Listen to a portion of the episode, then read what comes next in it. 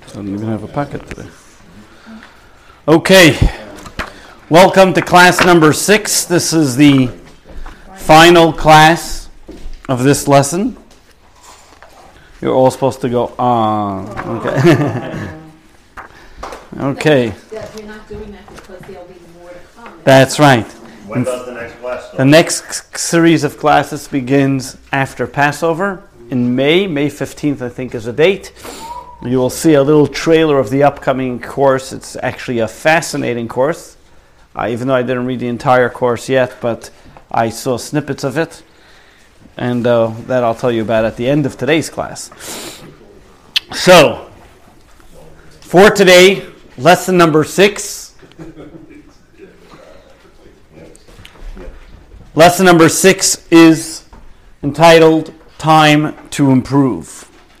For the last five weeks that we were here together, we were talking about the Jews' universal influence of Judaism teachings. Today we're going to talk about two additional Jewish contributions, and then we'll turn our attention to the future to discuss the role of Jewish people and Judaism moving forward. But today, before we get there, we're going to talk about one concept, an underlying assumption so basic that in our previous classes it was taken for granted. That means we didn't even bother mentioning it was an assumption that we all take for granted. And I think it's something that as people today we can't imagine living without it. What am I talking about? Did anybody ever think that they can't improve? I am who I am, and there's nothing I can do about it. I'm starving, I'll forever be starving. I'm hurt, I'll forever be hurt. In short, to accept the way you are, and that's it. Tough luck. Nobody today in the right mind thinks, no, I can't improve, I can't be better. You look at somebody who says, I can't be better, you say, Rachmanis, oh, you weigh on that person if they think like that. But in ancient civilizations, that's not the way it was. And throughout the course, we have read many different surprising things that have happened. And you'll believe it or not, the ancients didn't think this way. They didn't believe that sustained progress was at all possible. They didn't believe that people or things can evolve. They believed life was faded, consisted of high points and low points. It consisted of victories and losses, successes and failures, but in the end, everything always goes back to the way it was originally. And it boggles the mind to even believe that this is the way people think or thought. But you can see in text number one, I'm not making this up. There was a famous historian by the name of Thomas Cahill. I'm sure you heard of him before. He wrote some other famous works. Text number one on page 184. All evidence points to there having been in the earliest religious thought a vision of cosmos that was profoundly cyclical. The assumption that early man made about the world we're, in all essentials, little different from the assumption that later and more of the sophisticated societies like Greece and India would make in more elaborate manner. As Henry Charles Puech says, Puech says, the Greek thought in its seminal man and time, no event is unique, nothing is enacted but once. Every event has been enacted, is enacted, and will be enacted perpetually. The same individuals have appeared, appear, and will appear at every turn of every circle. The Jews were the first people to break out of the circle, to find a new way of thinking and experiencing a new way of understanding and feeling the world so much so that it may be said that in some justice uh, that theirs is the only new idea that human beings have ever had. But their worldview has become so much part of us that at this point it might be as well have been written into our cells as a genetic code. Eight, we just read on page 184. Ancient civilizations tended to see time as something as nature repeating itself. The same way every single morning the sun goes up, the sun goes down, week goes in, week goes out, there are seasons, and everything is just cyclical. And so too they also viewed life in that type of pattern, that there's just patterns. You go up, you go down, and it's just a uh, roller coaster or a Ferris wheel, there's sometimes top, bottom, and it just keeps on moving and things are cyclical. Nothing is permanently altered. Why was this? Because how did the ancients view the world? Through their gods. If their gods were subject to cyclical repetition, then certainly mankind was as well. In their view, worldview, nothing really of significance changes. There's different ways that we view it, and time just keeps on repeating itself. The way they had it is their worldview would not imagine something completely different of the reality, that they wouldn't think that in 10 years from now or 100 years from now, something would be completely different. Nobody in the ancients ever had a leader that would stand up and say, I had a dream to see a vision of something completely abstract that they don't see right now. The ancients believe whatever I see today, yes, tomorrow may be a look a little different, but eventually I'll be back at this wheel. They couldn't imagine that the negative realities of today could be permanently forgotten. If we think about the different revolutionary ideas that Judaism contributed to the world, if we would have had a static mind thinking that everything's cyclical, none of these revolutionary uh, things would have happened. The only reason why Judaism contributed, or most or all of its contributions, are about change, are about seeing things differently. In fact, in Judaism, the Torah view is number one that A, nature doesn't control itself. Nature doesn't have its own definition. God controls nature. God implanted nature that it should be this type of way. The Torah sees time as an arena of change. The very fact that the sun comes up the morning and goes down at night is because God mandates that's the way it should be. Yes, God created a cycle, God created a pattern, but there's nothing eternal or immutable in our society. Today it's like this, tomorrow it can change. The Torah views the world as linear. We continue to progress. It starts and it moves on. It's not that it comes back to where it was initially. We don't accept the status quo. Sure, there are cycles, and sure, we know there are different things that go in different periods, and things are cyclical. But just because it happened today doesn't mean it has to be like that tomorrow. Judaism, by definition, says I don't accept the status quo. Judaism looks to change the status quo. There was once this guy who was driving all night, and he decided to pull over to the side of the road to take a rest. So it's already morning, but he's taking a rest, and he didn't realize that the place where he's taking a rest is right on the path where everybody goes jogging. So he's taking a rest, 15 minutes, he falls asleep. All of a sudden, there's a knock on the window. Hey, sir, would you know what time it is? He says, uh, it's 8.15. Okay. Goes back to sleep, falls asleep another half hour. Again, a knock on the window. Hey, sir, would you know what time it is? It's 8.15. Hey, whatever, it's 8, 8.45 at this point, right? So he keeps on, um, and another 15 minutes, again a knock on the window. Sir, you know what time it is? 9 o'clock. Finally, he's fed up, takes out a pen and paper, puts a sign out on his window, and he says, I don't have the time. Ten minutes later, somebody knocks on the window. Hey, sir, it's 9.15.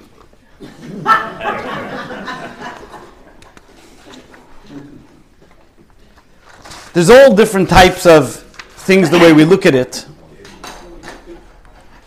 And the way Judaism looks at it is the bottom line is that real change is always possible. There's no such thing that I'm stuck in what I've done. In the words of Rabbi Jonathan Sacks in text number two, page 185, there's an acceptance in Judaism we call tziduk hadin, coming to terms with suffering and loss, saying that all God does is for the best. But Jewish law asks us to accept only that which cannot be changed, as there is no evil in the future that cannot be changed. The significance of this is fundamental. The great literary genre of ancient Greece was tragedy. And tragedy is born in the idea that there is fate and that there is inexorable, whatever. Man struggles against it and always doomed to failure. Tragedy in the Greek sense is a concept that simply cannot be translated in biblical Hebrew. I think we had this in a previous course, if you recall, a previous class we mentioned. In Hebrew, they say tragedia, which is basically English, just with a little uh at the end. But not only is there no such word, but there cannot be. For in Judaism, there is no fate that is inevitable. And that's what a tragedy means. Ours is an age of Eastern and New Age mysticism and therapies of various kinds. Mysticism is a way of accepting the world by rising above it. Therapy is a way of accepting myself that as I am. But both are ways of reconciling ourselves to a world we believe we cannot change. And both, from a Jewish point of view, are inadequate accounts of what it means to be human. Acceptance of what is is failure to hear the call that what ought to be. In this final paragraph, Rabbi Sacks points out something to much people today assume that that's the way it is. How many times do you hear people say, oh, this world is just crazy, you just got to live with it? Or how many times do you tell people say, just got to stick with it? This is the way it is, this is what happened, this is the circumstance. Not only that, in progressive, so to speak, Eastern philosophies that people do today, in meditating and all that stuff, what is it? To remove themselves from the situation or to be acceptance of the situation, to be tolerant of the situation. Judaism doesn't say that. Judaism tells us no. You got to change the situation. Don't accept the status quo. If you feel that you are under suffer or whatever it may be, change that. Don't sit there with your hands folded and say, "Oh, what should I do?" Where do we see this? And the implication is, the Jewish teaching is that there is nothing about the future that we should take that's immutable. The proof in the pudding is what is our ultimate future? What is the, definite, the definitive destination look like? What does it tell us in the prophets in Isaiah, text number 3a on page 186? It shall come a time to pass in the end of days, they shall beat their swords into plowshares, and their spears into pruning hooks. Nations shall not lift sword against each other, neither shall they learn war any anymore. Maimonides brings this down as a halacha, code of Jewish law. That means this is practical application. Text number 3b. In that era there will be neither famine nor war, neither envy nor rivalry, there will be abundance, and all delights will be free easily as dust. The occupation of the entire world will be solely to know God. What is the Torah telling us? What is Maimonides teaching us? What is the reality that we look forward to? No famine, no war, no envy. Tell that to somebody today. You say you fell off your rocker. How can that be possible? But Judaism tells us no, this is what we have to aspire to. Not only that, what does Maimonides tell us that eventually will be in the coming of the time of Mashiach? What will be the pursuit of every individual? Not after physical temptations, materialistic wants, spirituality. Everybody's going to want to know the knowledge of God. They'll beat their swords into plowshares. And you'll tell me, how is that even possible? Who wants to give up war? Look what's going on in the world. But this is what Judaism tells us. We don't take for granted what's now. We don't have to stick with the status quo, but we want to look to change and change the world forever. Interesting thing is that these concepts and any, and any monotheistic type of thinking tells us that we don't have to take the condition as a given, but it's also slowly infiltrating into the world around us. The United Nations, right across the street from the United Nations on the building, what does it say? The quote of Isaiah, and they will beat their swords into plowshares. That means even the world today understands that we can change. Even take a little things, a few take little examples. Let's talk about one of the things that it talks about in the time of the coming of Mashiach. No war, no famine, or envy. Just take hunger, for example. In the 1960s, just to give you just a little, just a, a statistic here. In the 1960s, 1.2 billion bushels of wheat were produced using 84 million acres of ground. Okay? In 2015, listen to these numbers 2 billion bushels were produced, bushels like of wheat, using only 55 million acres. The opposite way around. That means the amount that we can do today, there is no reason, so to speak, that anybody should go hungry today, the amount of food that we can produce. That means the yield of from 1960 to 2015 nearly doubled, and the acreage use was reduced to the third. Same quality wheat, Huh? same quality. Yes, even, probably even better. Not only that, talk about poverty. The level of poverty. In 1865, less than 10% of the world's population was living above the poverty line. Today's day and age, in 2015, only 10% of the world's population is below the poverty line. It's the opposite of way around. The amount of wealth and food that exists in this world has contributed to changing the society the way it is, to look forward and seeing, not to accept the status quo. I don't know if you remember, there was once a book that was written about saying that in 18, before the Industrial Revolution, now they thought there's going to be a massive hunger because the population was growing too grow big. We spoke about this, and they wanted to stifle the population, and then little did they realize that how much food there is in this world to poor person that what they ever imagined. Relating to war, war, same idea. 50 year, just to give you a little bit of example of a little bit of a difference. In a 50 year span from 1550, from 1500 to 1550, European countries were collectively involved in 504 years of war. Okay? Take a 15 year span from 1951 to 2000. European countries were only involved in 74 collective wars totally. How many wars was it the first one? 504, um, 504 years of war. Years. No, No, from 1500 to 15 years collectively, if you would take all the European countries, the amount of time that each one spent here, and you put it together, it would add up in 50 years about 504 years of war. In the 50 years from 1950 to 2000, collectively would be se- 74 years of war. So you see wars dim- diminish. And any person that opens up any history book, it used to be, uh, you didn't like the guy, you killed him.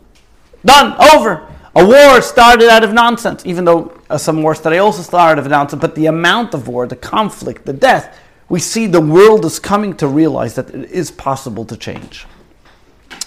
The very fact that these conversations are even starting, that there is a concept of the United Nations that when it started for a good reason, the Bill and Melinda Gates that's trying to eradicate uh, AIDS or whatever other things, poverty, all these different conversations of people going to third world countries and trying to eradicate illnesses, poverty, uh, and different things. This very fact teaches us that we can understand and realize that there are goals, as Isaiah and Maimonides puts it, where we can bring the world to a natural state of understanding where hunger should be eradicated, evil should be eradicated, and it's no longer just because this person is bad, it's going to stay bad, or evil is going to stay evil. We can do things in this world that can change and eradicate bad things from this world. Jewish people forever believed in such things. Jewish people from the time of millennium, one of the 13 cardinal beliefs, 13 principles of faith that Maimonides says, that Jews, even on their way to the death gas chambers, were singing Ani Ma'amin Be'emuna Shalema. I believe with perfect faith in the coming of Mashiach. I shall tarry. I will await his coming every day. That means no matter how the future seemed bleak to them, even if their death was imminent, there was always an awaiting. There was always a change. There was always a hope. There was always a wish to make things better. Jews never accepted violence and greed as the only possible way. We always believed that there was something beyond it. We always knew there's something better on the other side. Except Bernie Sanders. We're not talking about politics, please don't mention it. The worldview that changes and rocks civilization, and it allowed for this whole paradigm shift. For us, not only as us, but what Jewish people did, what Judaism did, was change the way we look at the world, that we can actually change it. That is one of the gifts that I think that we did not discuss in the previous five classes, but it's so to speak underlying because it's so obvious. The concept that things can change. All medical advances that we have, anything that we have today in the world, is based on the idea that we can change, which initially in the ancients did not believe in, did not have. What's the second thing? The second thing that the Torah tells us is that the Torah doesn't only provide us with a destination of what the world will look like when the time comes, but the Torah also gives us assurances, but not only assurances, but a roadmap of how to get there, and helps us make the journey to be able to get to that desired goal. And in order to discover the roadmap, we first need to discuss something called morality. Many people talk about morality in relative terms. For example, you will find many people say, I believe that um, prostitution is wrong. But if Joe Schmo thinks it's okay, let him go and do it. Meaning, we don't all view morality the same way. One person believes what morality is, and another person believes that morality is something else. There's sometimes we say it's my personal belief that what this person did wrong. Or would you say what this person did is categorically wrong? Which one would you pick? Depends on what it is.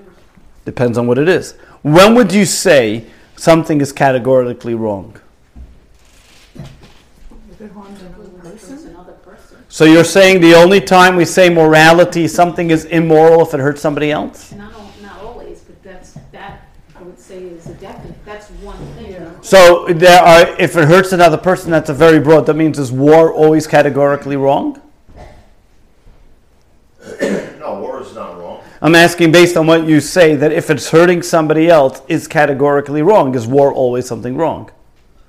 If it's in self-defense, So again, so now it's not absolute. So it's not categorically. okay. Categorically wrong if it's against Torah. Categorically wrong. So what does it mean when I say something's categorically wrong? That means it's an absolution to it.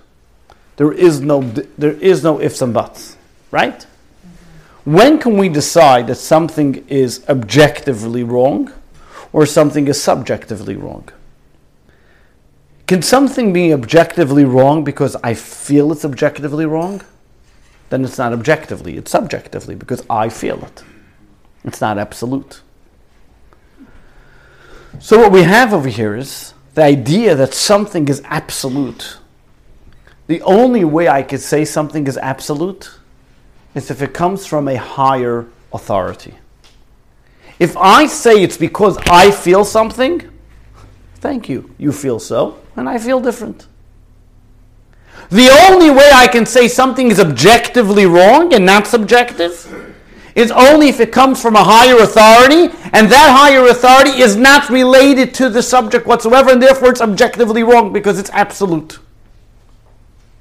What monotheism has brought to the world, what Judaism has given the world, is the concept of an absolute authority. And that absolute authority, God issued absolute morality. Does that mean to say the pagans had no moral values? They may have had moral values, and they did. But the difference is that their morality was a choice. So today, my choice is let's take your case. Today, my choice is that if it's going to hurt somebody, it's morally improper. But if tomorrow I'm going to call that hurting somebody self defense, then it becomes proper. So, as long as my morality is based on a choice, on an instinct, then it's not absolute. The only way it becomes absolute beyond question if it's because of a higher authority. So to look at the difference, is there a difference? What we're going to look at. Is there a difference of looking at something based on the fact that it becomes absolute? And does the standard of the moral conviction matter if it's absolute or not? And here is where we see the difference. If I am moral by choice, then I am free to change my mind, make exceptions, decide circumstances, and say this is okay and this is not okay.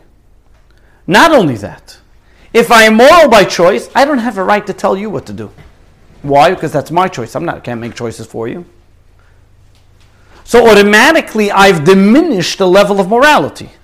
I cannot make you binding to something that I feel. Just because I feel it's improper for you to do something, great. You feel don't do it. What do you want from me? The only way something can be imposed on somebody else if it comes from a higher authority.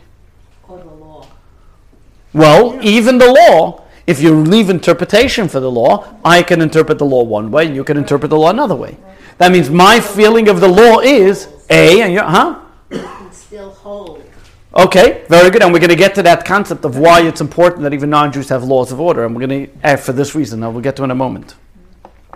Now, this doesn't mean that people who don't believe in God, or I would say the other way, does it doesn't mean that people who believe in God will always behave morally, immor- um, and they can't behave immorally.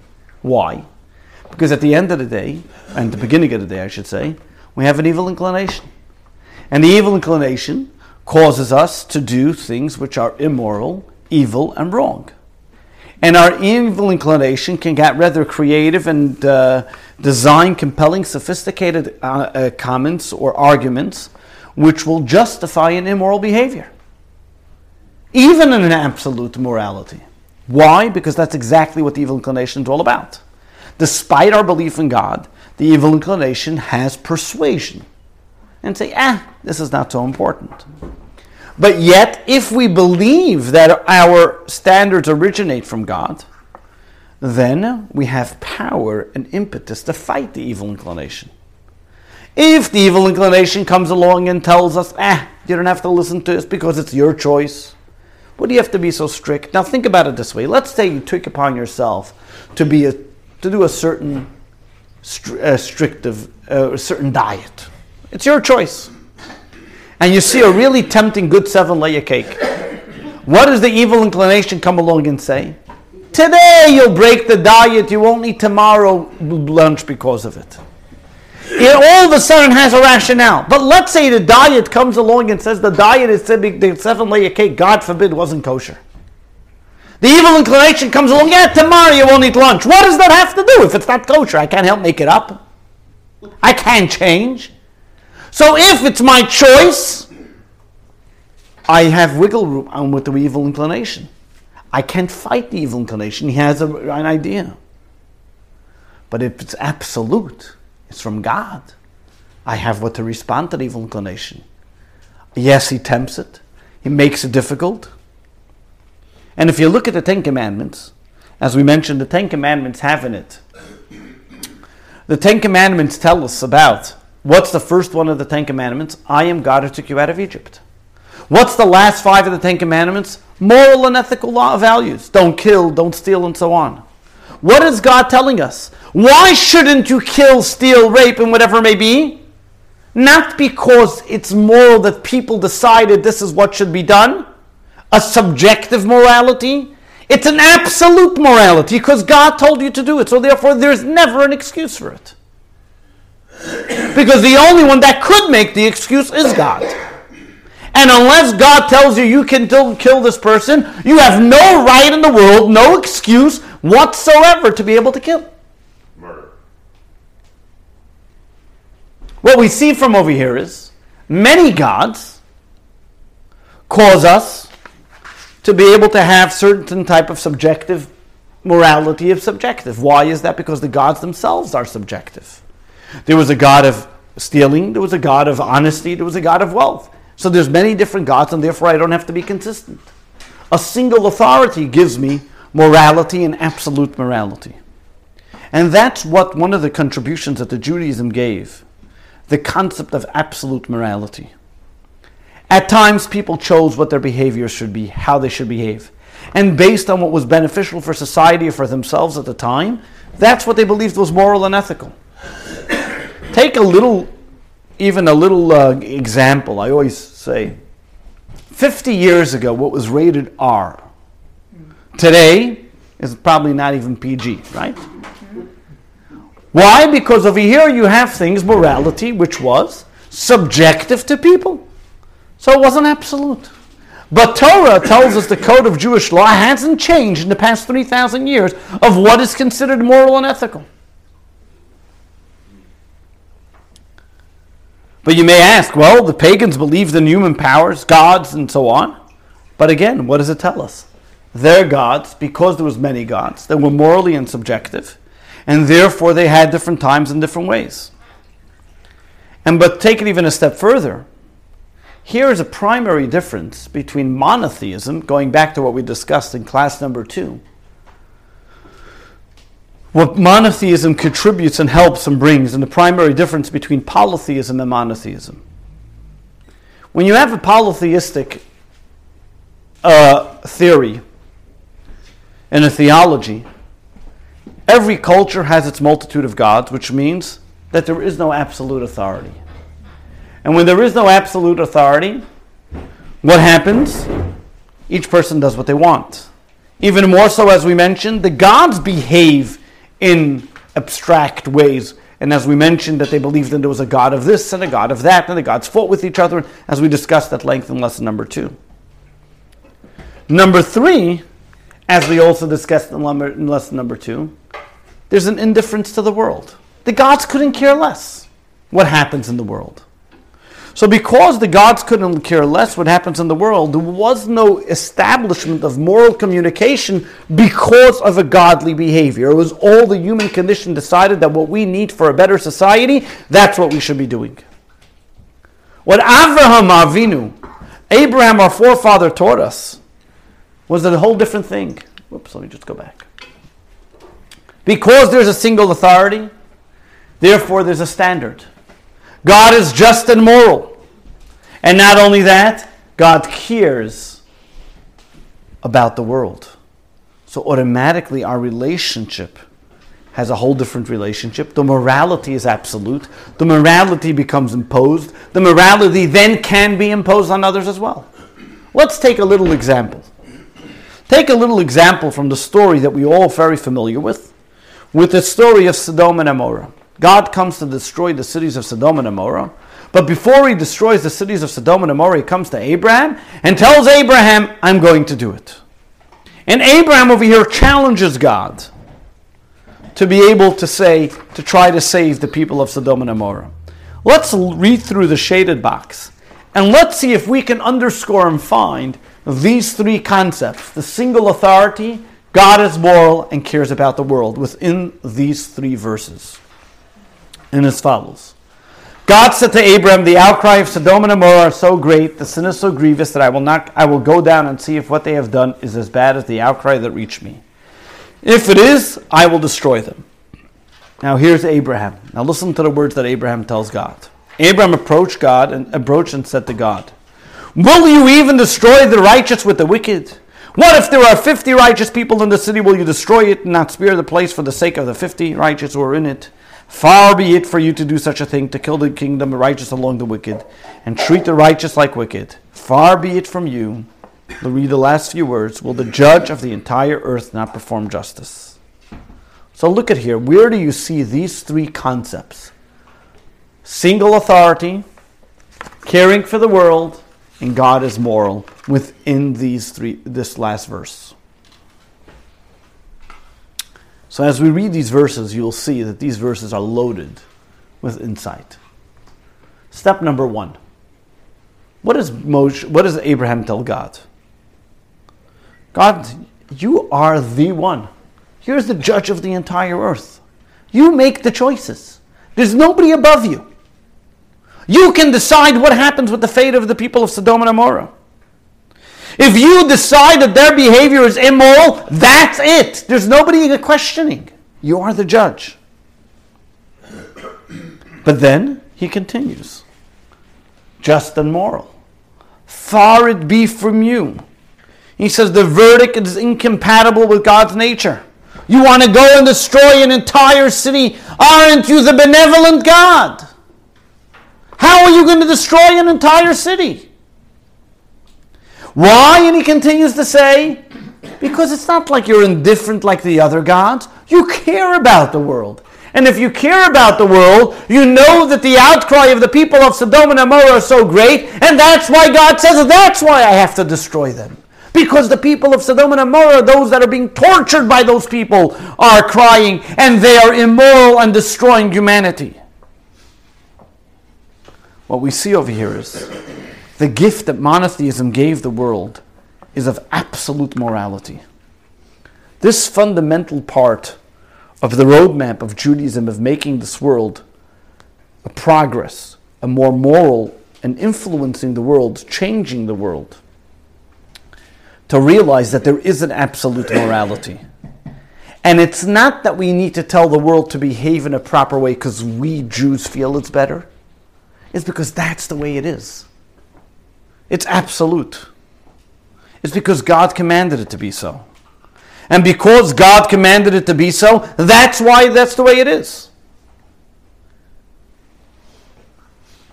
Automatically, this endears in the world a greater sense of spirituality, godliness, and makes the world more attuned to what spirituality is all about.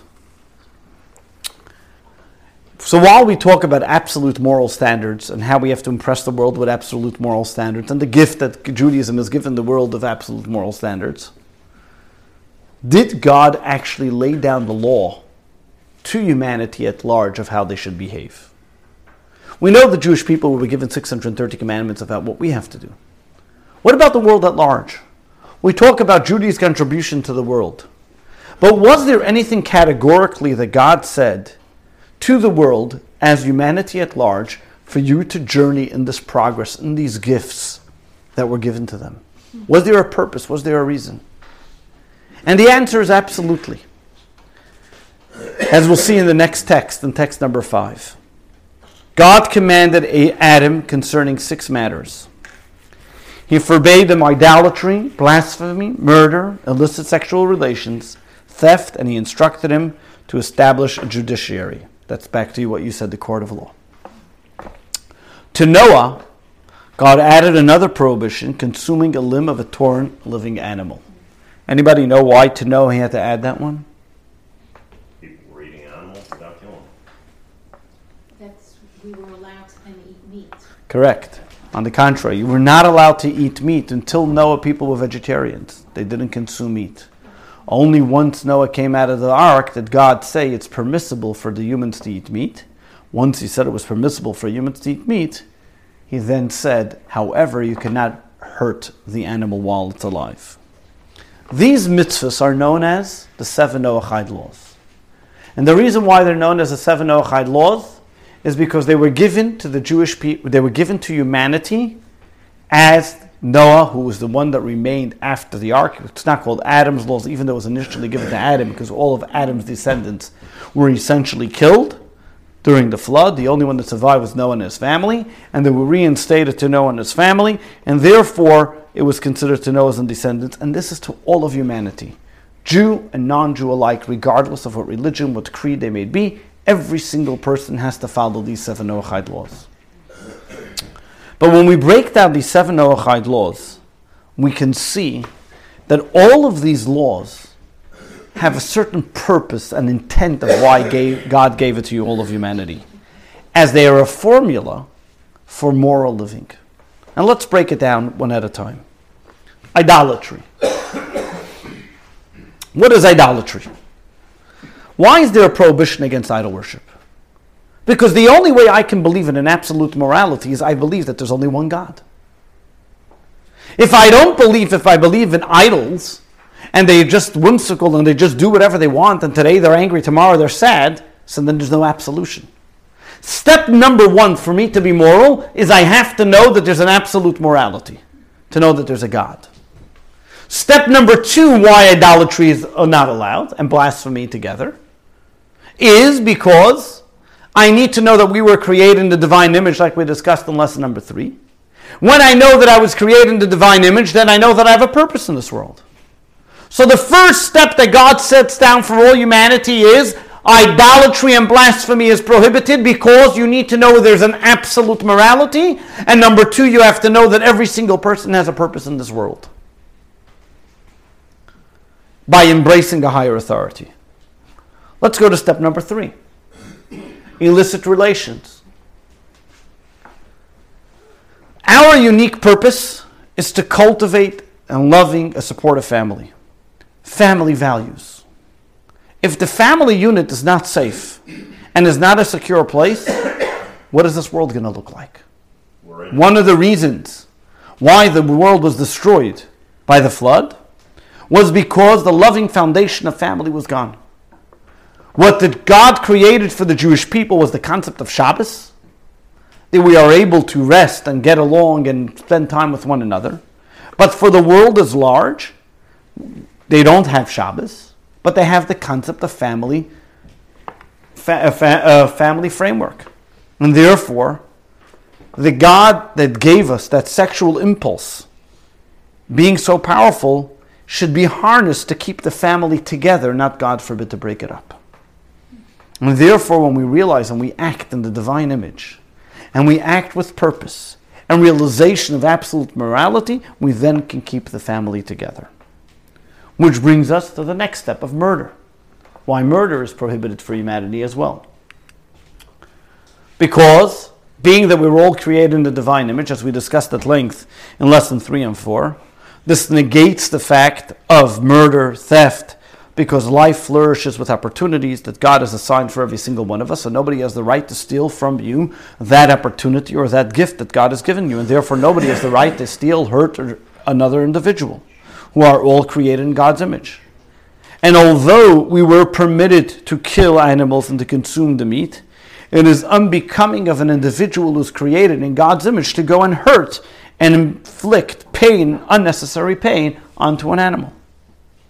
Which brings us to the final step, which is theft and abuse of cruel to the animals, and judiciary. What's the purpose of laws? There will always be people who will fail to live up to the uh, mentioned standards that we spoke about. One reaction may be some can say, well, that's between them and God, it's not my business. But what does the famous go, saying go? Is the only thing necessary for the triumph of evil is for good men to do nothing. Right? So as long as we sit on the sidelines and say, well, eh, it's not my business, live and let live, what happens?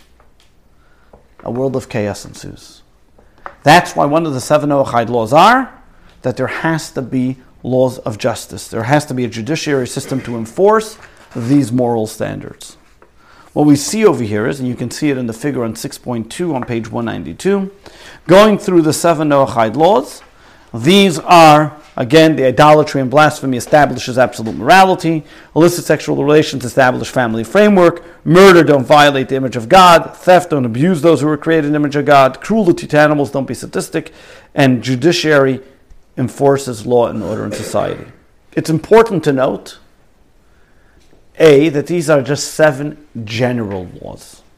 Maimonides, when he talks about it, and also in the Code of, Code of Jewish Law, it's brought down, these laws branch out into many other laws. For example, the prohibition of stealing includes rape, kidnap, pay, not paying employees an agreed upon payment, um, or if you talk about, we, if you remember, we spoke about in the first class the concept of tzedakah, helping somebody which is poor, which is, comes into the laws of judiciary system, setting up a system that everybody is taken care of. A mandate where the Torah th- talks about to ensure that murderers are punished, which is also part of the judiciary system. So when you consider all these laws, these are just basically seven categories. Just on a side note, interesting thing was that in the time of the temple, when Jewish people had sovereignty over Jews and non Jews, they had the right to enforce these seven Noahide laws on the non Jews, and the same way a Jew was punished for abrogating any of the 613 commandments, a non Jew was punished for, not, for violating the seven Noahide laws. But now we don't have that authority. But imagine, take for a moment, imagine a world where everybody lived by these seven Noahide laws. What kind of world we'd live in? It'd be fantastic. Utopia. I have a question. Yes. Um, one about family framework. Yeah. Who decides what a family framework should be? Very good question. So, if we go by what defines absolute morality, who defines what absolute morality is? God. If God decides what an absolute morality is, then we cannot go and differ what morality is. Why does a family framework have to deal strictly with morality?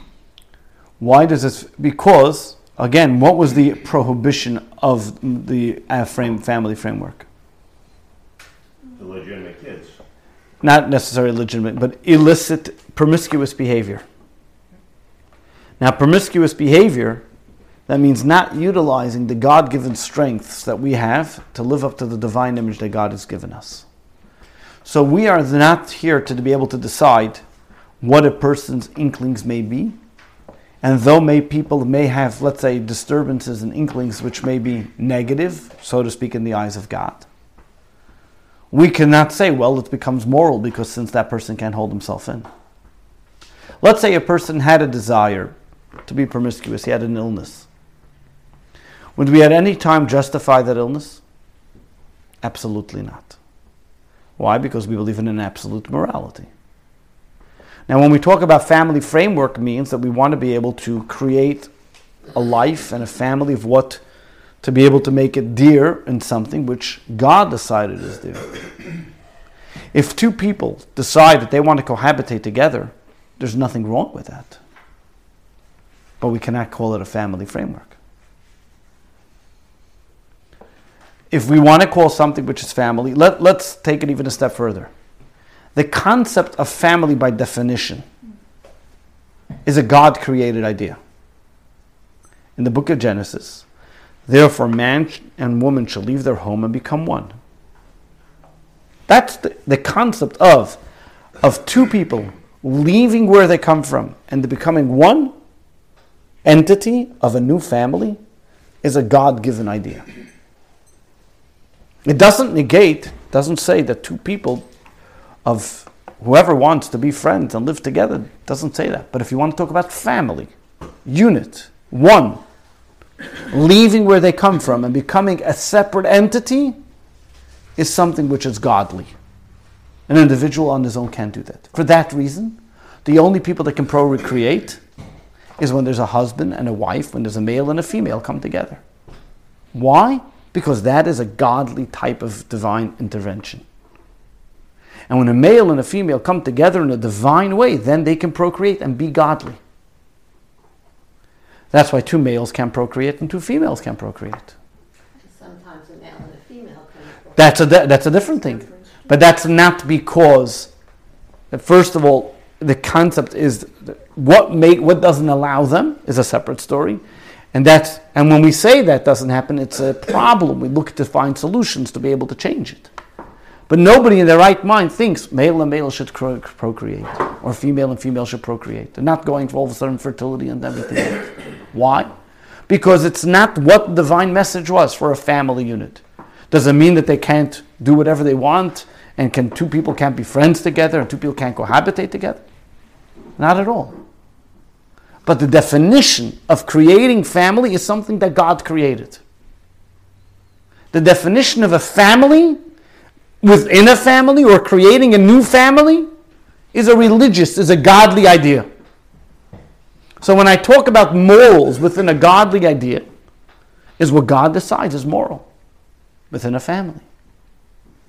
So by all, As much as I like it or don't like it, it's absolute. That's exactly, and we're going to get to in a moment, when we like something or not, why absolute is so important. Based on what you just said, is that also, that would incorporate that gays, whether it be male or female, um, should not be able to adopt a child? I didn't say that. Well, I'm asking I didn't say you that. That's that's a separate discussion if they should or should not.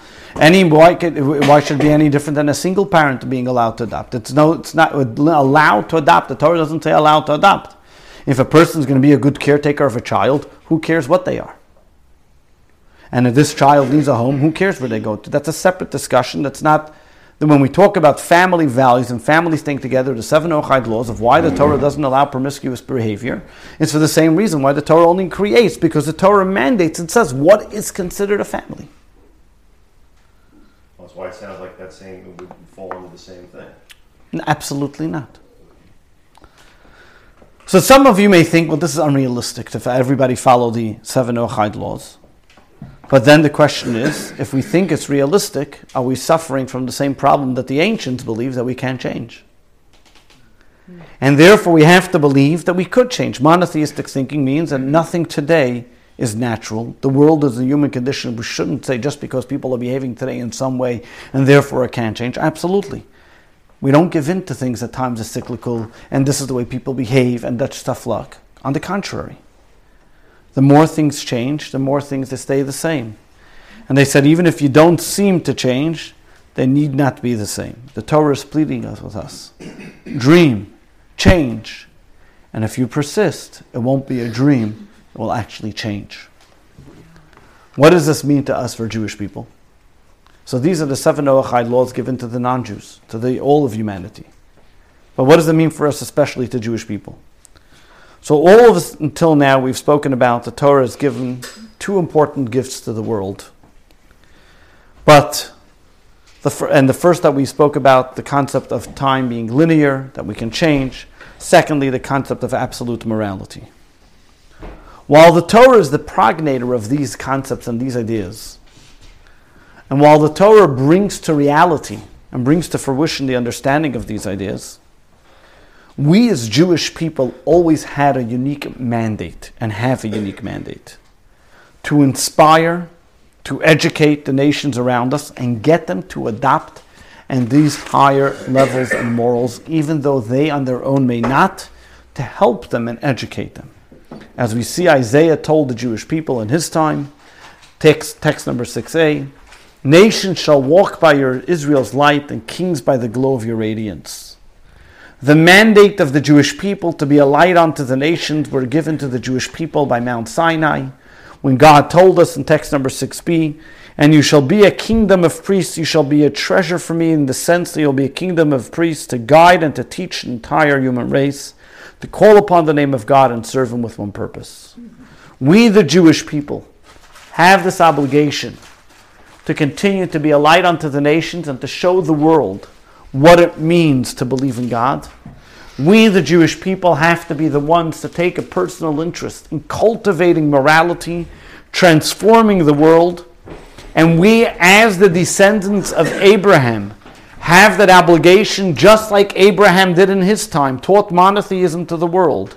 Just like Abraham in his time. You know, when Abraham was around, there were other great people. But they didn't merit that the Jewish people should come from them. Tell me some other great people that were around at the time of Abraham. Give you a hint. Where did Jacob learn after he finished by his father before he went to Haran? By the yeshiva of Shem and Aver. Who came out to greet Abraham after he destroy, destroyed the people of Sodom? Malki-Tzedek Kohen Lekeloyin was called a priest. Shem. How come we don't see any great mention about him saying that the children of Shem are going to be the Jewish people? Abraham was from Shem, but what about everybody else? The reason is because they did nothing to change humanity. They did nothing to propagate the world's immorality. Abraham, on the other hand, didn't just stay in the academy and study Torah. But Abraham was considered the first Jew because he went around teaching monotheism to the world. He felt it was his right, not only his right, but his responsibility, that we need to educate the world in morality.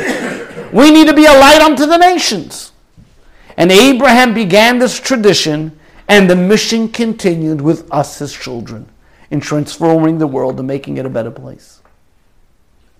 I oh. was just thinking, we don't really prophesize like the Christians did. They went to all the different countries to Oh. their religion. We're going to get now into the uh, difference between the tr- Christians and the Jews about that. Okay. But we're going to get just one moment. Now, with the advent of Christianity in the first century, here, there you go, and Islam in the seventh century, in some ways, there was a positive influence towards this concept and the goals that were set. So, you're going to say, what? Christianity and Islam, what kind of positive goals? So let's first talk about the positive and then we'll get to the negative. What was the positive that Christianity and Islam had? These faiths, though they are not consistent with Judaism, but at the other side of the spectrum, they did spread monotheism. They did spread a message of love, peace, and to a certain extent. For many centuries, for many centuries, they spoke about different things. And in the 12th century, Maimonides says an interesting thing that was censored. You know, that for many years, all the Jewish books were published, especially in Lithuania and in Russia, had to go through a censorship. And anything that had any relationship with um, Jesus or any other Christianity or anything like that, they would erase. Now, years later, we're able to find original documents and they reprinted Maimonides, the Talmud, and you see big sections missing about it. And here's a section that Maimonides writes about and addresses this concept. Listen to this, it's a very interesting statement. Maimonides says, text number seven. The designs of the Creator to defy human comprehension for his ways are not like ours, nor his thoughts are like our thoughts. Ultimately, the events of Jesus the Nazareth and those of Muhammad the Ishmaelite, struck by Christianity and Islam, who arose after him, only serve to pave the way for Messiah and to prepare the entire world for the time of all humanity will serve God together. As the verse states, I will purify with speech and all of people so that they will call upon the name of God and serve him with one purpose. How is this?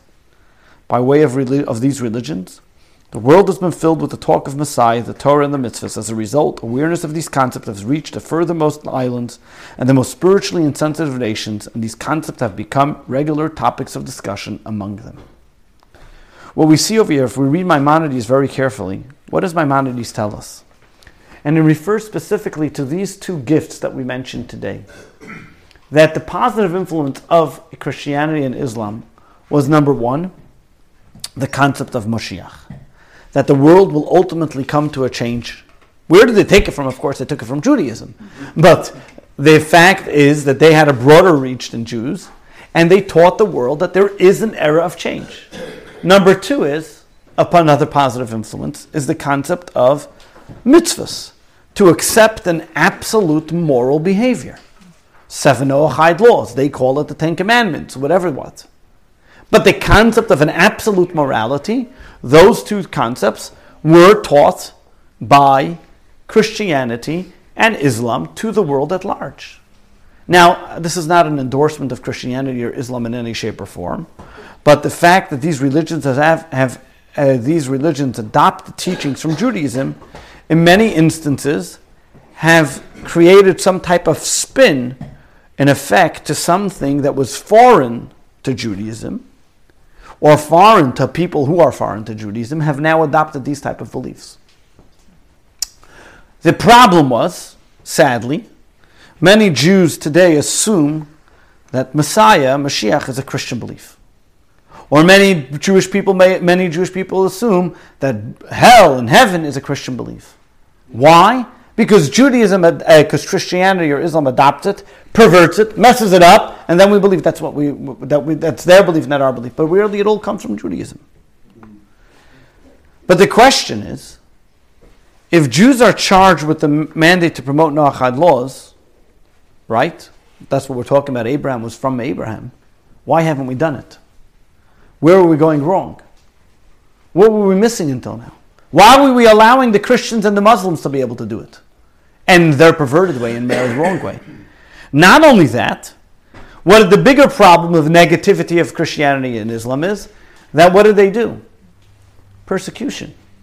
If you didn't ascribe to their way of thinking and their perverted way of thinking, or their extreme way of thinking, which was a distraction of what Judaism initially taught, it was persecution. And the answer of why, and that's really the answer why Judaism, why Jewish people for all these years were afraid and prevented Jews from serving the role as being a light unto the nations about these absolute issues. Text number eight. It's a little long, but here you follow it.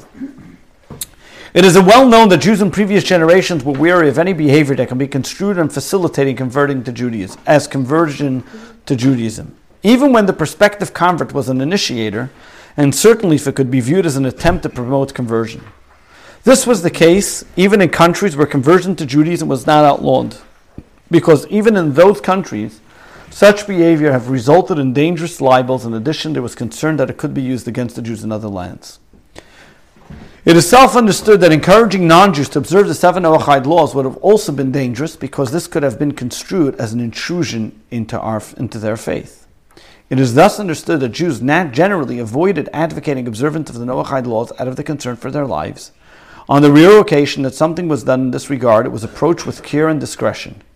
This is likely the reason why the subject was not discussed in Jewish legal responsa and is not mentioned in the Code of Jewish Law, and the only place it is is in Maimonides. Obviously, when this concern no longer applies, such such as in our current climate, the obligation to promote the Noahide laws is fully applicable. And interestingly enough, in I think in 1989 already, President Reagan signed into law the seven Noahide laws after the fall of communism. Together with Gorbachev, they signed some type of statement of uh, promoting the seven Noahide laws. So Jews were insular not by choice in many of their cities. There's stories you can read beyond belief how if a non-Jew wanted to convert to Judaism, the Jews not only rejected him because that's what you're supposed to do initially according to Jewish law, because they were petrified for their life. There was once the story I remember reading in Rome, there was a master debater of Jewish of Christianity that they always used to debate against the Jews. And after a while, he decided he realized that because since he had to study the Jewish text so much, that he wanted to convert to Judaism. He had to escape from Italy. He had to go all the way to Russia change his identity, live there for 10 years, and only then would they accept him it's until all the Roman people would stop looking from everything else because if the pre- Pope said to a priest in Russia, because they were all Catholic then at that time, that this guy converted to Jew, it could have been a tragedy for the whole entire city. So there was a very, very precautions were taken to make sure that they didn't uh, at that time try to convert uh, non-Jews to Judaism. And if anything seemed, even in the most remote way, that they were trying to persuade them in something, which is, for example, promote the seven Noahide laws, they were shunned from doing it, and therefore our ancestors, uh, we're Judy, we're coded Jewish law, where our ancestors left off by Abraham, we today need to pick that up. What century Yes. Which one? About the, the guy that wanted to convert? This happened uh, even as late as 16th century, even or 18th century, the one that I was talking about. Yes, one So second. my question is, how come they weren't doing that in the time of Jesus? They weren't advocating Seven Noahide laws? that and Who says they weren't? philosophy of God. They were. They were. In fact, we find it all over in the Talmud. In the Talmud, it talks about there's different levels of a Ger Tzedek, a Ger what they were at the time. And even in the time of in the time of the Romans as well, there had to be certain levels of careful uh, of caring what they were promoting and where they were promoting it. You're saying Jews teaching non-Jews about Judaism? It wasn't about Judaism. The seven Noahide laws. Jews teaching other people. other people about seven Noahide laws. We do find it. Yes, we do. It, there is found Talmudic text which talks about. In fact, that was one of the rationales why the rabbis allowed Rabbi Yehoshua to debate the Romans at the time, because hopefully it would impress them to at least follow the seven Noahide laws. There was something that I had read some years ago about conversion to Judaism. They didn't want to do it because especially in the Eastern European countries, the reason why a lot of them would try to convert is because they were poor peasants who weren't taken care of by their families, poor, hungry, whatever it is, and they saw that the Jews took care of their poor, and they wanted to be taken care That was in the later years. That was already in the uh, probably 18th century. Yeah. That, but even then, even then, there were still. We're talking about it when the Shulchan Aruch was written, when Code of Jewish Law was written, the 16th century. And why is there no mention in the Code of Jewish Law about to teach the non-Jews that seven Noahide laws? Maimonides talks about it. Maimonides goes on to say it's not only seven. I think he goes up to 27. The Talmud talks about it. It's brought in Isaiah. We find it throughout, and people did. And the question, why Code of Jewish Law? And that, at that period of time, we find many times, even Nachmanides, give you an example, even Nachmanides, who was brought by, into Spain to debate the Spanish people at the time, he won the debate because they were worried that he may win over all the rest of the people that they expelled him from Spain. So the, the danger was very clear. Later on, we talk about that's where Code of Jewish Law talks about conversion, that you have to tell the person three times to, the, to, um, to persuade them not to, and only then to make sure they're not just coming for any financial benefit or marital benefit or something of that nature. So, how do we go about promoting these teachings of Judaism that have universal applications to our non Jewish acquaintance and fellow citizens? And here's a wonderful video where you can see of one such example.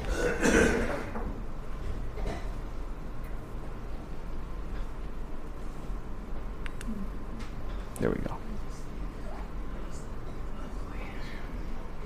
Whoops, went too fast.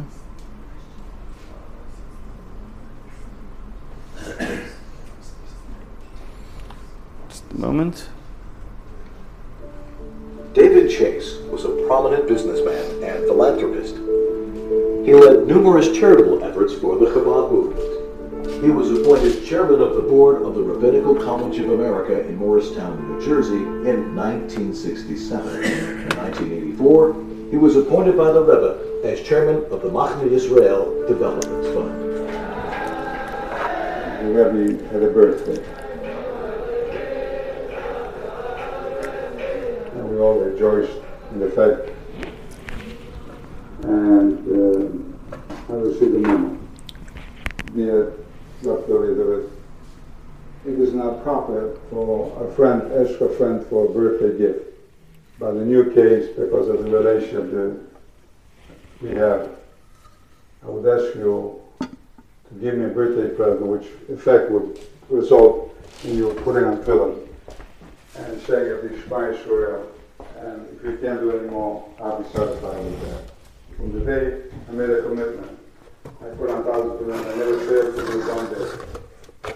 And I'm really proud of me today when we are sometimes underwater and gets a little shaky, it stops to stand up and, and down it. But I one half one way the other way I still do it.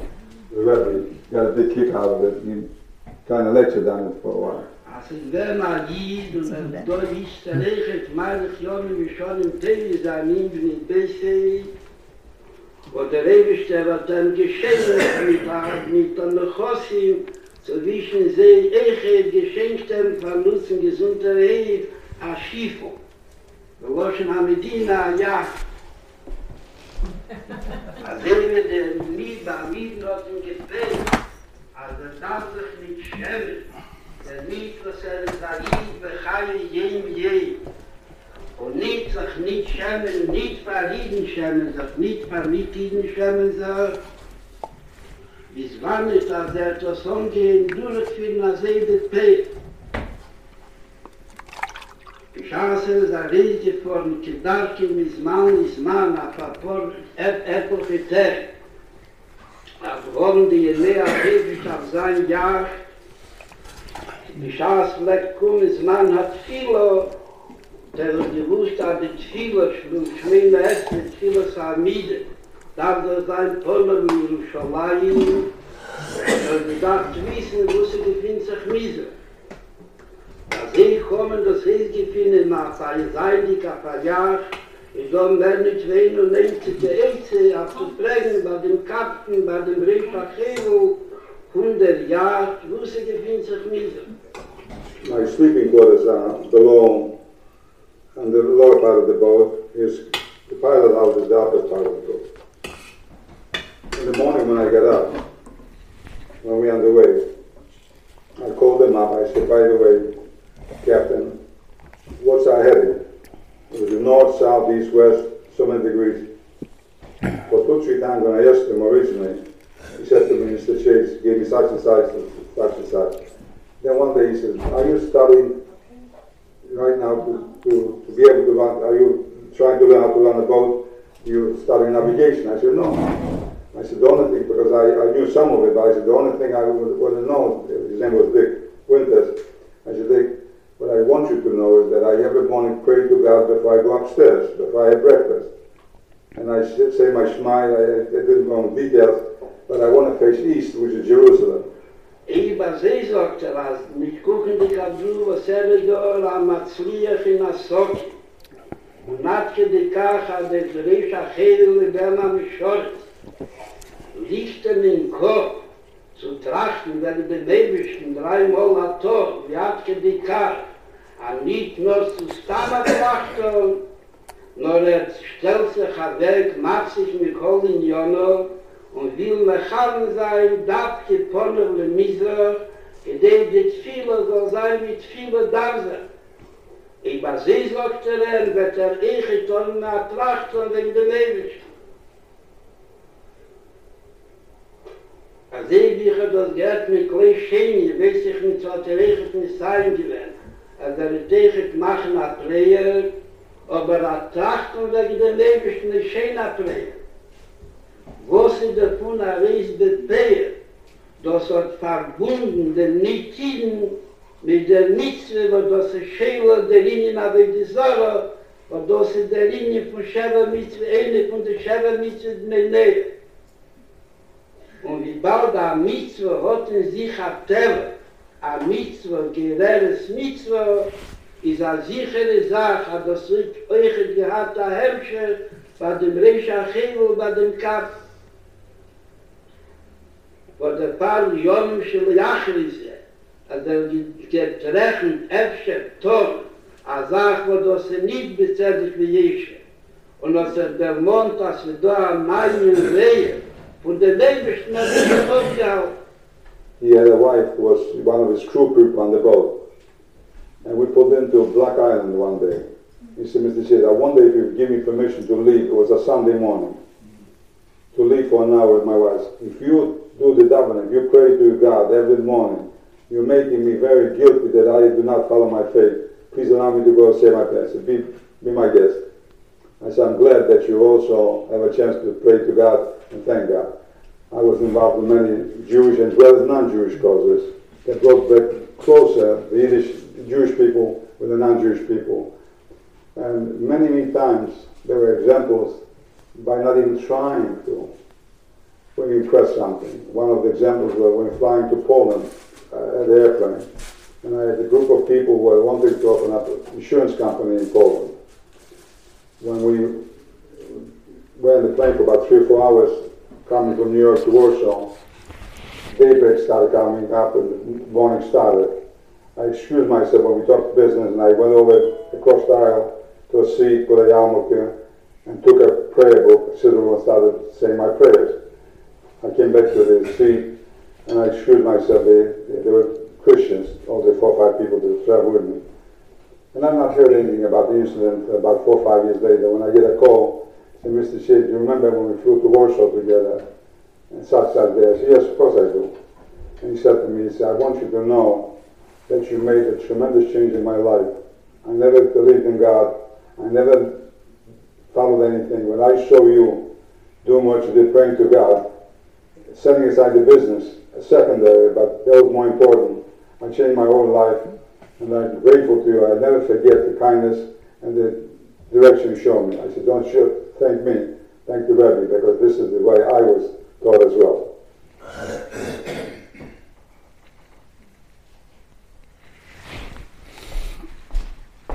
Well, you see over here the impression that we, as people, David Chase was a in our own little way, can make a difference.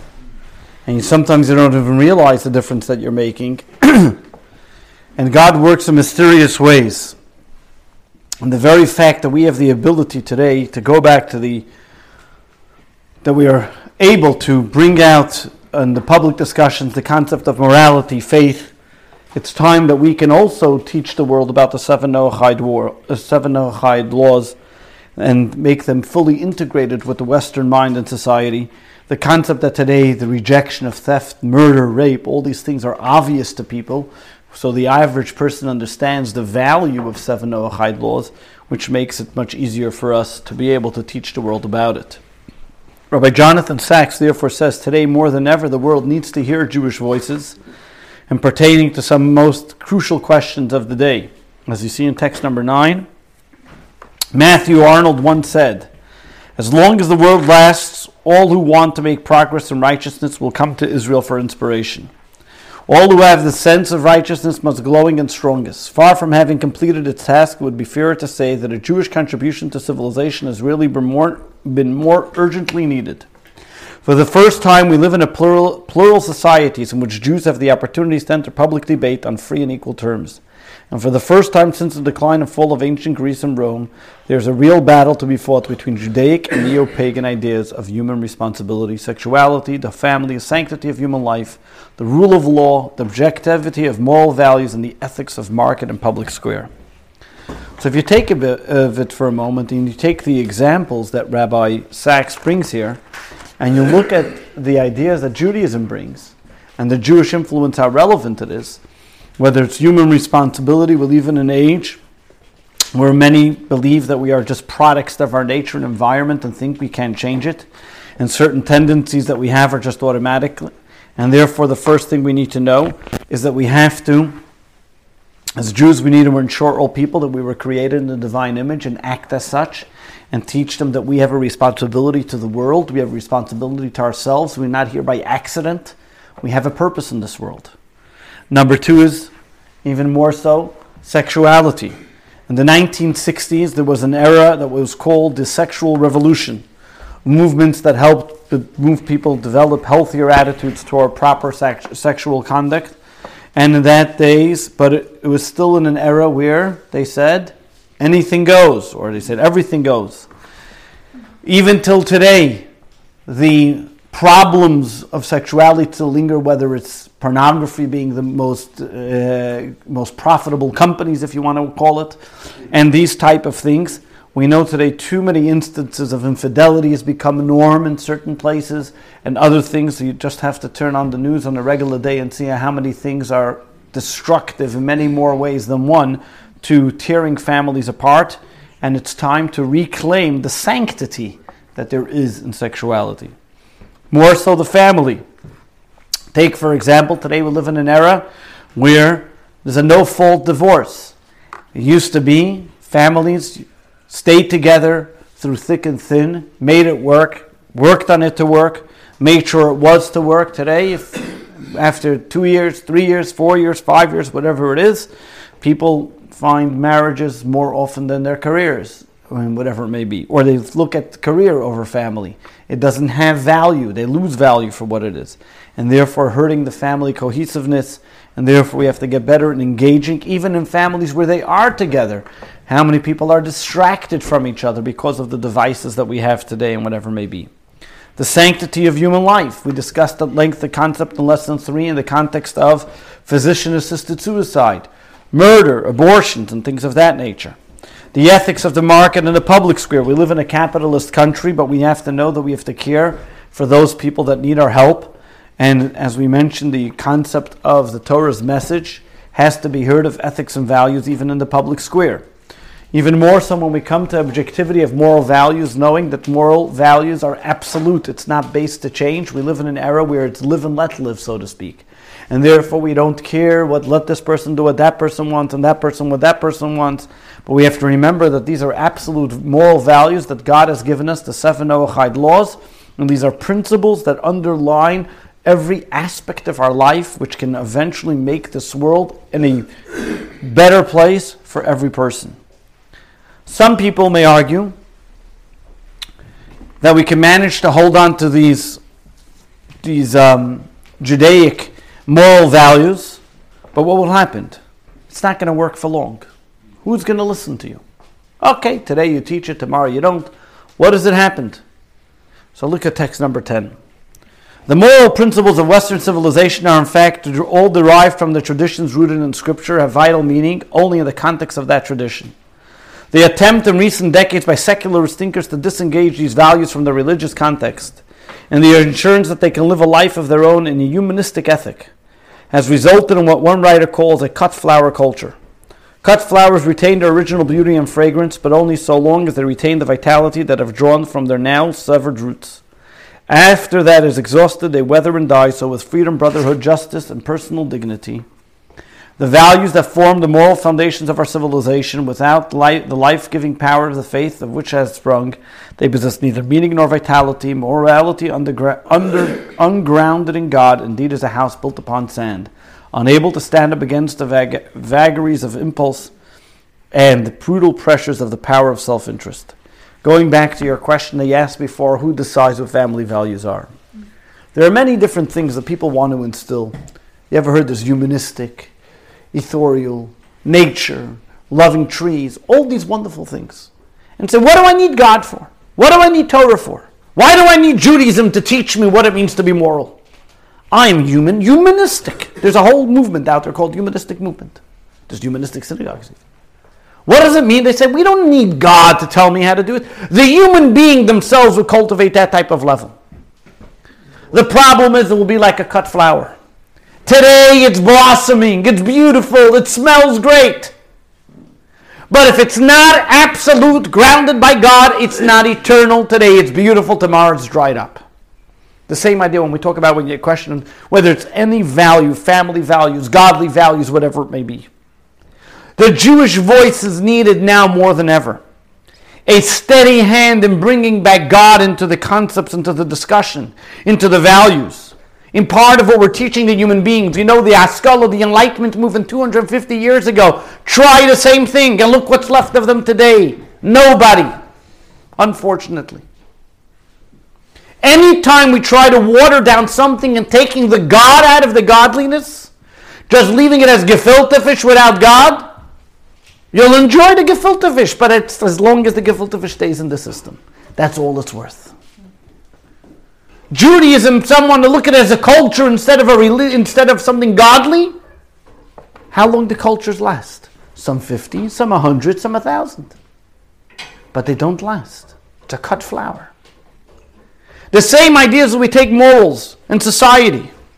If we live in this era of live and let live, and unless we think that this other person's behavior is harmful, so to speak, and we're expected to keep ourselves and our thoughts quiet. Do you know what Abraham was called?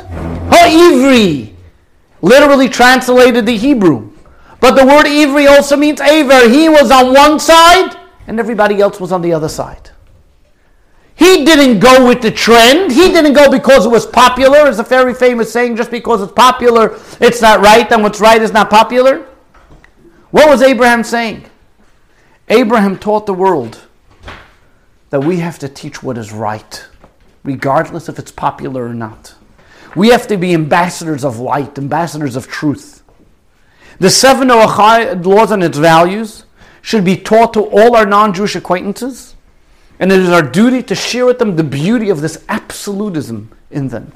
They're never changing and they're ever enlightening. And when we know that we can impress our, our friends and our coworkers, our family, whoever may be, that they know this knowledge, it's an obligation that we share with them this knowledge. So to conclude today's course, we will conclude and close with the following statement, a little provocative, if I may say so. Text number 11. Page 200. Norman Cantor is a well known medievalist who has written, I am told, some excellent studies in this field. Now he has branched out to write a general history of the Jews. Cantor makes no bones about the fact that he's out to debunk, or as he more fashionably puts it, to deconstruct his predecessors and present what he seems to think as a number of original theses. As it happens, however, nearly all of these have been advanced long before him and by writers from Apion the first century to Arnold Toynbee in the 20th, not known for their friendliness towards Jews. These theses may be summarized as follows. And he says as follows Jewish history is now coming to an end, and the Jews are fated to vanish through assimilation and intermarriage, not only in the diaspora, but in Israel too. Where, Judeo, where a new Judeo Arab Near Eastern elite will emerge in the next century. This thought is nothing to get upset about, for the Jews have fulfilled their role in history, and pragmatically, they're no longer very much needed in a, in a distinct race. And other people also write the same. Cantor doesn't bemoan his, respect, his prospect and his view the Jews have done their job, and now we can go. To which the three great religions, Judaism, Christianity, and Islam, two of them dominate the world numerically, and therefore, he says historically, maybe we're not here. And therefore, he says, Maybe Jews are no longer needed. The question that I have for you, and you can see it in exercise 6.3, will the world suffer a loss if Jews as an, as an identifiable group in history were to be assimilated into oblivion? Is there an idea from this course that you would use to answer this question? Anybody?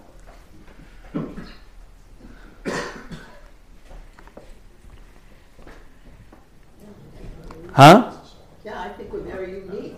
Okay. Let's start with the fact that all of the gifts that we give in the world, that Judaism shared with the world, and the world still waits to give, can, are not a question of, just start with today. They're linear, they're not cyclical. They keep on giving. And therefore, the Jews are always needed to be able to give that gift. We won more Nobel Prizes than any other group given. So let me share with you an interesting story. If the world will the world suffer? So here's oops, what I. So here is a story to bring the story to reality, this answer to reality. And the story goes as follows about a rabbi, I actually know who the rabbi was, who traveled would travel to Russia shortly after the fall of the Soviet Union, trying to help revive the Soviet Union at the time. And now, unfortunately, with the newfound freedom of the former Soviet Union, not only was it good for the Jews, but it was also brought out anti Semitism a little more as well, because now they had the choice that they could say some things that they didn't say before. So one day, a Jewish woman comes over and tells her rabbi that her life, that she can, all her life, she concealed her Jewishness. All her life, she never said who she was, and this was the first time she hears her neighbors murmuring and saying, "Jid, Jid, Jid, Jid." You know, what should she do? The rabbi thought for a moment. Jid means Yid, like Jew, like you know, talking about her. The rabbi thought for a moment, and he tells the woman, "You know, it's interesting." I walk the same streets like you. And if I wouldn't have known that you're Jewish, I wouldn't even say anything about you. That you I wouldn't even know you're Jewish. And I dress with my black hat, my long coat. I look like a Jew. And still I don't hear anybody saying anything towards me. Nobody calls me any names. So the woman thinks and says, You're right. Why is that so? And the woman answers and says, You know why I think it is? Because when they call me Jid, I look at it as an insult. When they call you Jid, you look at it as a compliment. So why should they do call you Jid? We have to remember that being Jewish is nothing to be ashamed of. It's what to be proud of. We have to look at it as a compliment. And it doesn't mean that we have to denigrate other or, or uh, the beauty of other cultures, but we have to take pride in who ours is. Rabbi Jonathan Sacks says that once when he went with his wife to Israel and they were in Eilat and they're looking at the different places, and the tour guide's asking him, "Oh, where are you from?" So he goes, "Oh, we're, we're from England." He says, "Oh, England, it's so beautiful, the palace and this and that going on about the beauty of England." But Rabbi Jonathan Sacks turns to the tour guide. He says, "Aval shalanu," but this is ours. Says, That's all beautiful, but this is ours. We have to be proud of who we are and something that we have, and never to feel bad about who we are. And the more we have Jewish pride, the more proud of who we are, us Jews will never be gone into oblivion. We'll always have what to give the world around us. Just one last story to finish off today. And I think a powerful story indeed. In 1958, a rabbi moves into Kew Garden Hills. This is special for you from Queens. okay? Into the Kew Garden Hills neighborhood of Queens. And at that time, a bearded Jew in that, uh, in that neighborhood today, it's all full of bearded Jews, but it, it was quite exquisite, to say that, or exotic. An exotic feature at the time in Americanized community. Yet he opened up a shul, and slowly but surely people began to trickle in. And the first time he was there, he celebrated, he opened up his Seder for the community to have people, to invited people to the Seder. And the, and the rabbi was sitting there, and next to the rabbi and his wife was a little carriage, and in it was their little child sleeping deep in the sleep, their little baby daughter. And in the middle of the Seder, the baby began to cry. The rabbi got up from during, paused the Seder, apologized, went into the other room, took the baby, trying to singing the baby a lullaby in Yiddish, in the language that this young man still did not understand who came to the Seder, and until he put the baby to sleep. Intrigued, the young man began to ask the rabbi and his wife where they were from. He discovered that they were from Warsaw. They were married just before the break of the war. During the war, he ended up in one concentration camp, and she ended up in another and they were able to reunite after the war.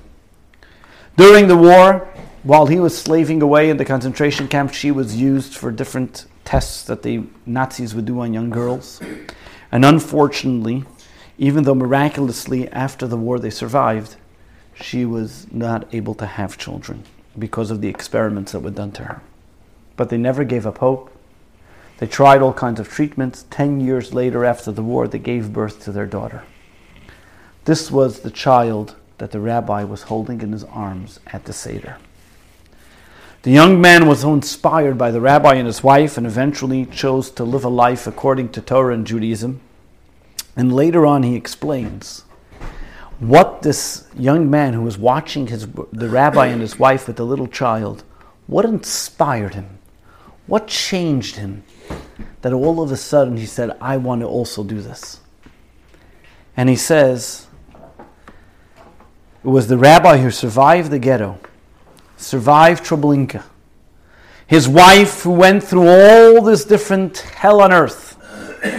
And what was he singing to his child at the Seder night? Oh yes, es gut zu sein Yid. How great it is to be a Jew. How great it is to be a Jew. There's a story of once a fellow complained to the Rebbe that his children are disinterested in Judaism. And while he's talking to the Rebbe, he's telling the Rebbe, Oh, how difficult it is to be a Jew. So the Rebbe looks at him and says, Now you know why your kids are not interested.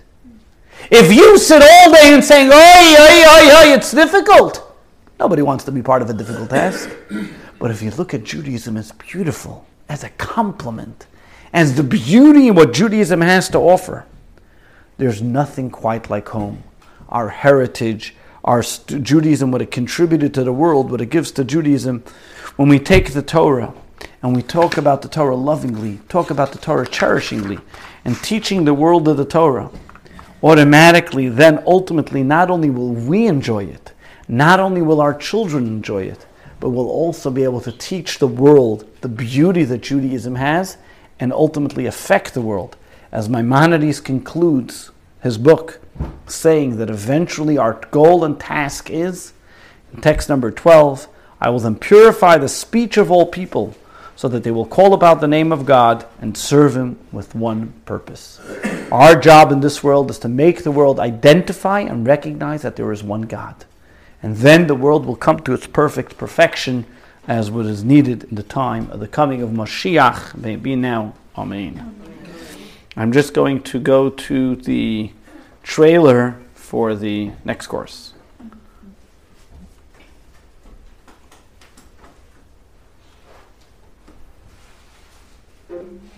Whoops.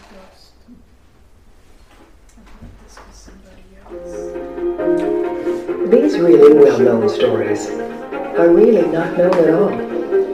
The five books of Moses contain hundreds of laws, as well as dozens of stories. But these are no ordinary tales. They are perhaps the most misunderstood narratives in existence. And that's because they were written in code.